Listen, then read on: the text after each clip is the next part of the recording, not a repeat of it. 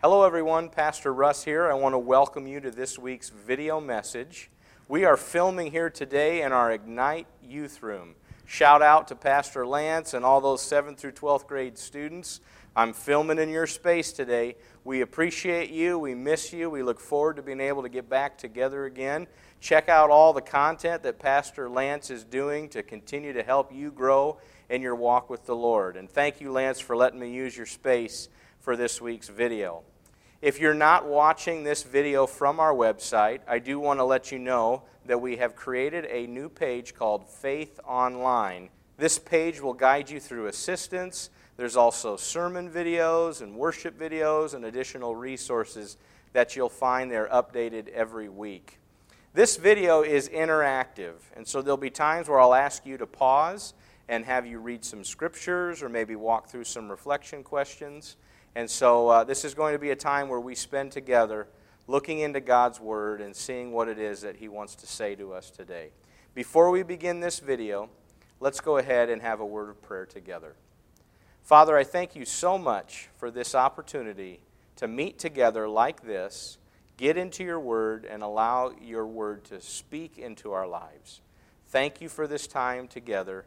No matter what people are walking through right now, we just want to settle our hearts and minds on Christ Jesus. And we thank you for this time now in Jesus' name. Amen. Let's start with this short video clip.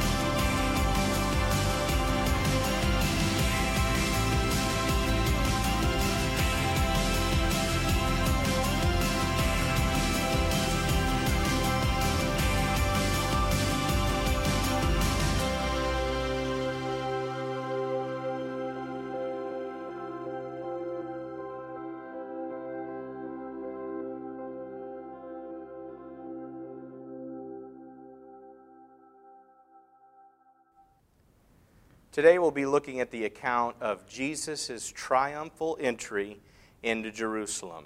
Maybe you've heard this story before, and if you haven't, we're going to look at several passages, and I'm going to have you pause in a moment and read as many as you want. There's a choice of four. You can read all four or just read one, but we're going to look at each of these accounts from the Gospels of Matthew, Mark, Luke, and John. So take a moment and read whatever passages you feel led before we begin.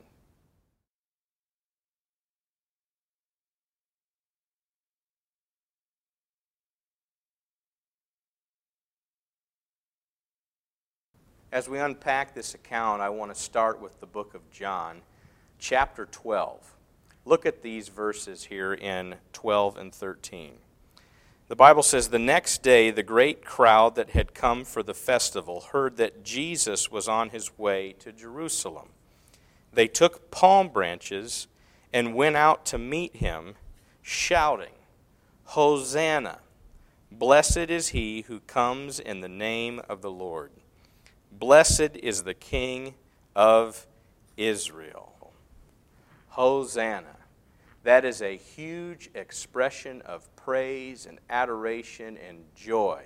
And that word Hosanna in the Hebrew, it means save now or save us, we pray.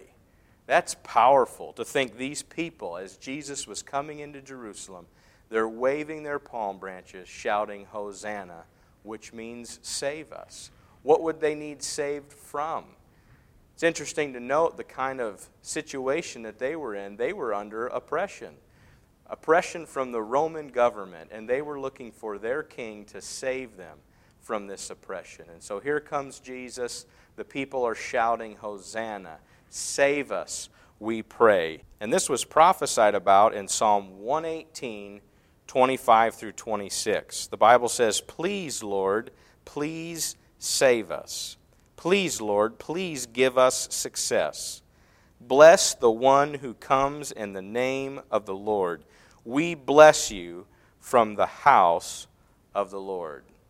And to think about these people waving these branches, welcoming Jesus into the city, and shouting Hosanna. Some of them had to have had that prophetic verse in mind. This king is going to save them from oppression. Palm branches would signify victory, and they're waving these palm branches in great anticipation and expectation for triumph and peace over their oppressor, the Roman government. And just imagine the setting and everything that was happening there. And you can look at today's circumstances, and it's almost just crazy to think about the type of oppression that many people are in right now. And maybe it's regarding people's health or people's finances or just the fear, being under the oppression of anxiety and all of that stuff. And we cry out to the Lord, Hosanna, save us now. Let's look at these reflection questions. What are some things that you are needing God's help with right now? And the next question is Is there anything that you are needing Him to save? Take a moment to walk through those questions.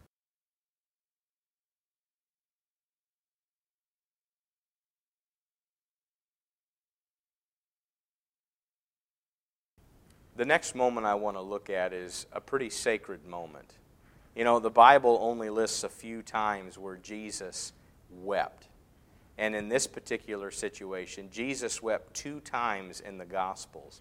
One was when he was at Lazarus' tomb and he is crying with his family and friends. And the other situation is right here at the triumphal entry. And Jesus weeps because the people, the city, they don't recognize him for who he really is. These people are shouting, Hosanna, because they want to be saved from that oppression. They want a conquering king who will give them power.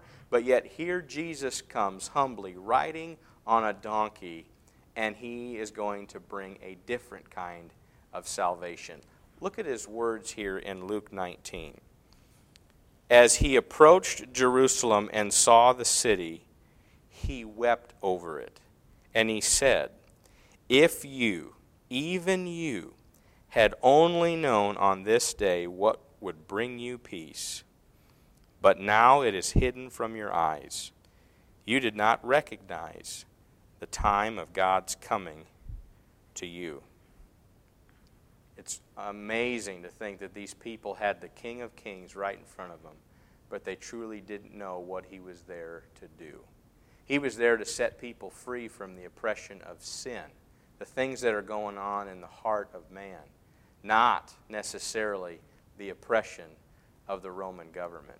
Even the disciples didn't have it all figured out. Look at this in John 12, verse 16. At first, his disciples did not understand all of this. They didn't get it either. Only after Jesus was glorified did they realize.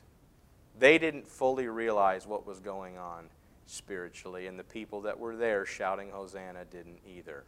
And in this unique season, I think it's important to ask ourselves some spiritual questions. We're walking through a lot of things. We want God to save us from a lot of things.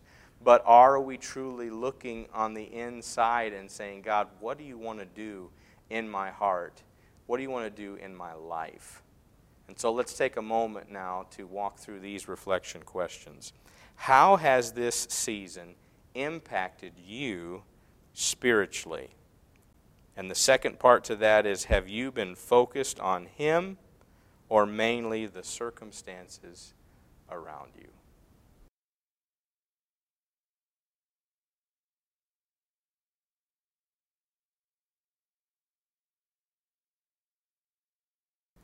we've established now that the people that were there that day didn't fully understand, didn't fully realize what was happening and what the kingdom of God was going to look like. They thought their kingdom was going to be one that would, again, get rid of that Roman oppression. But the kingdom that Jesus is bringing is so much different. The kingdom of God is the rule or the reign of God in your heart and in your life. These people didn't quite understand that. They didn't quite get that. And you know, we need to understand that right here and right now, in the midst of our circumstances, God wants to bring His kingdom right into your heart and your life. And that is where His kingdom is, right here and right now, is when people respond to Him, when people give their life to Jesus, He comes in and He begins to rule in their life. The other part to this is for those who have God's rule in their life now, will get to be in his kingdom when he returns and sets things up again. And it's so important to understand that if you want eternal life, if you want to be in the kingdom of heaven, you need to have the kingdom of God in your heart. This moment of Palm Sunday and the triumphal entry, in some ways, it's just a snippet of what's going to happen in the future. Look at these amazing words that John gives us in the book of Revelation. Chapter 7, verse 9 says this After this, I saw a vast crowd, too great to count, from every nation and tribe and people and language, standing in front of the throne and before the Lamb. That would be Jesus. And they were clothed in white and held palm branches in their hands. And they were shouting with a great roar Salvation comes from our God who sits on the throne and from the Lamb. You look at this moment in history, it goes beyond the Roman Empire, and it's true salvation. Hosanna! Hosanna to the Lamb of God in heaven. To think about the significance of the salvation God brings into our hearts and lives, it is amazing. And to look forward to that day in heaven, that heavenly triumphal moment and that Palm Sunday, if you will, in heaven. We're looking forward to that day, but we recognize that true salvation, true saving happens in the heart of man. You know, something that stuck out to me in this passage is a moment where Jesus' opposition, that would be the Pharisees, they saw the crowd, they saw the uproar, got a little concerned, and you can see this here in John 12, verse 19. It says, So the Pharisees said to one another, See, this is getting us nowhere. Look how the whole world has gone after him. That's quite a statement, and what just sticks out to me with that is right now, as I evaluate what's going on, not just in our local area, not just in our state, and even our nation, but I look around the world, people are starting to turn their hearts toward Jesus.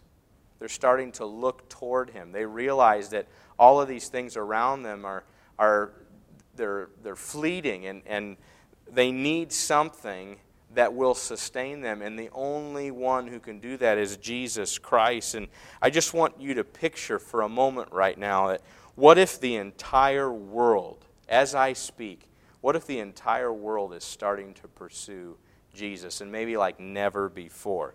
And it's happening. It's happening right now. And if things settle back down for all of us, and we go back to the way things have always been, and and uh, I'm just telling you, we've missed the point. This is an opportunity for us to look to Christ and to pursue Him in the midst of all of this and recognize the whole world is slowing down in some ways and looking at what truly matters in life, and it's Jesus. Look at what Paul says in 1 Timothy chapter 2. God wants all people, all people, to be saved and to come to a knowledge of the truth. As we navigate our days and we look at the things that we're walking through and we ask God to save us from these things, maybe in your prayer life you're asking for God to protect you, for God to help you, for God to watch over you. And maybe a prayer that we should be praying is God, help us to grow closer to you. Help us to see you more clearly. Help us to, to lean into you and to turn to you and to turn away from sin. Are we praying prayers like that where we're trying to lean into Christ and not just shelter ourselves? These are important things that God wants to do in the heart of man right now. And are we paying attention? Look at these reflection questions. If God desires all people to be saved, what are you doing right now to help people come to know Him? And then the other part this is a, a question for anybody out there that's listening. Have you asked Jesus to save you? Reflect on those questions.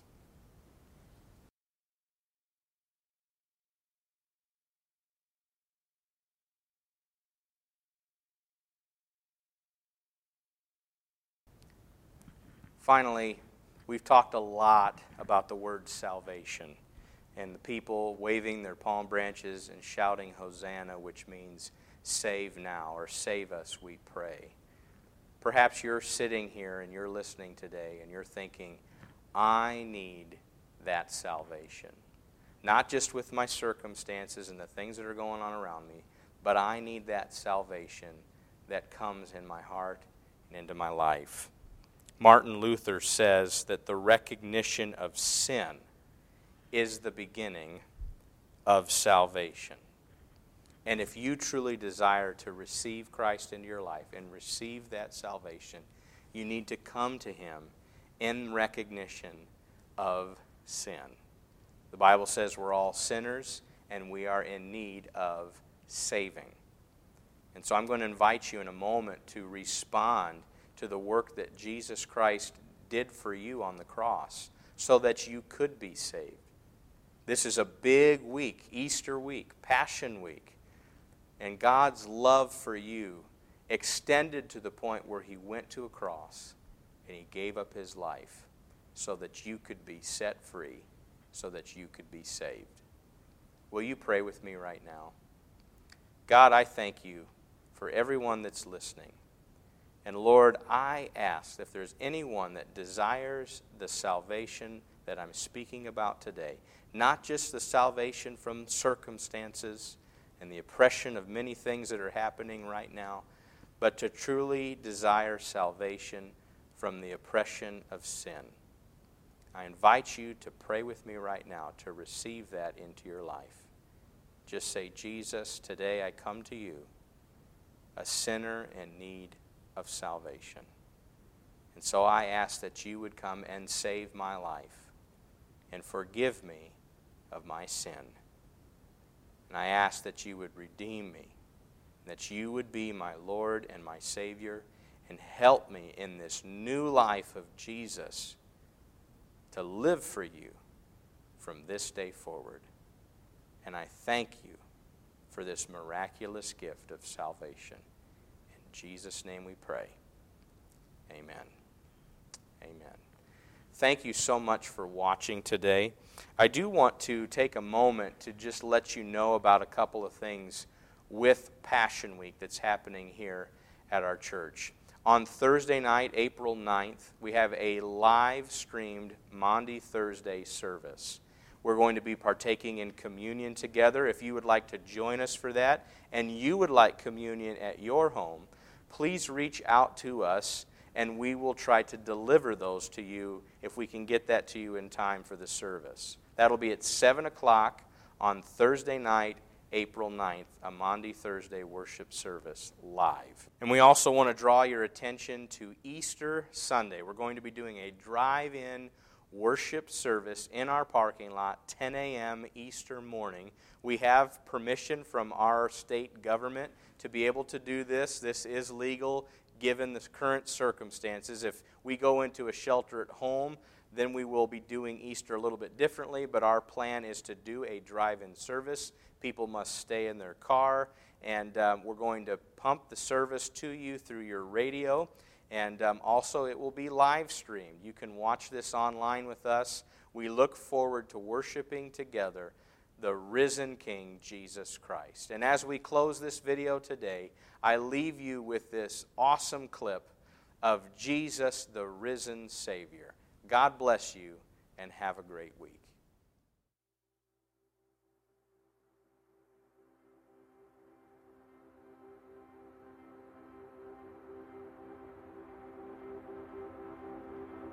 The King has returned. The prophecies fulfilled. The years of longing are over. The King has returned. And now all will be made right amidst shouts of praise and tears of joy, the pleading for justice, the cries for our enemies' defeat.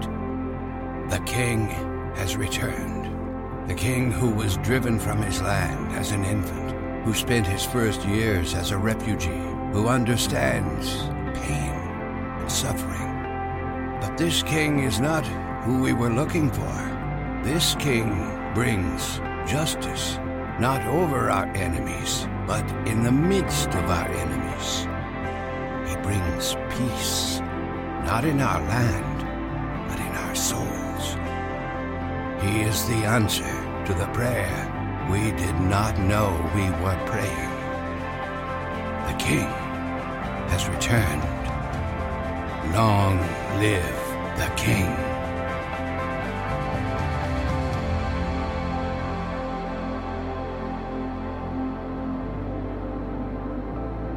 The King is dead. The hand that once held a branch now gripped a hammer.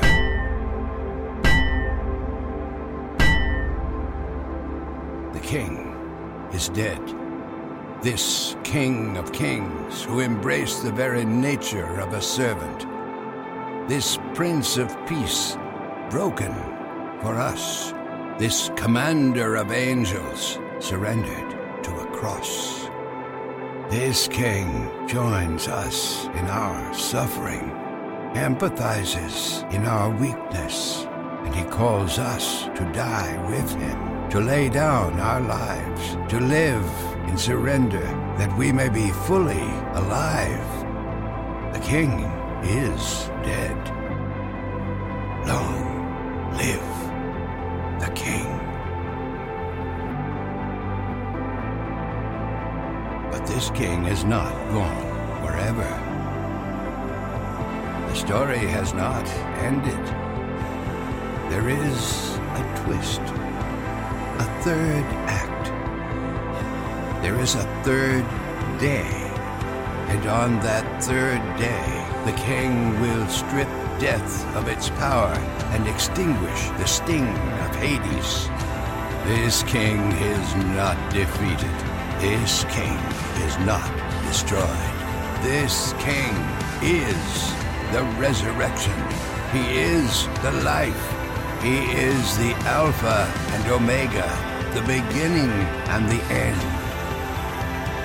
The King has returned, leaving death behind, destroying hate, inviting us all to live in His victory, in His kingdom, in His peace. Yes, the King has risen.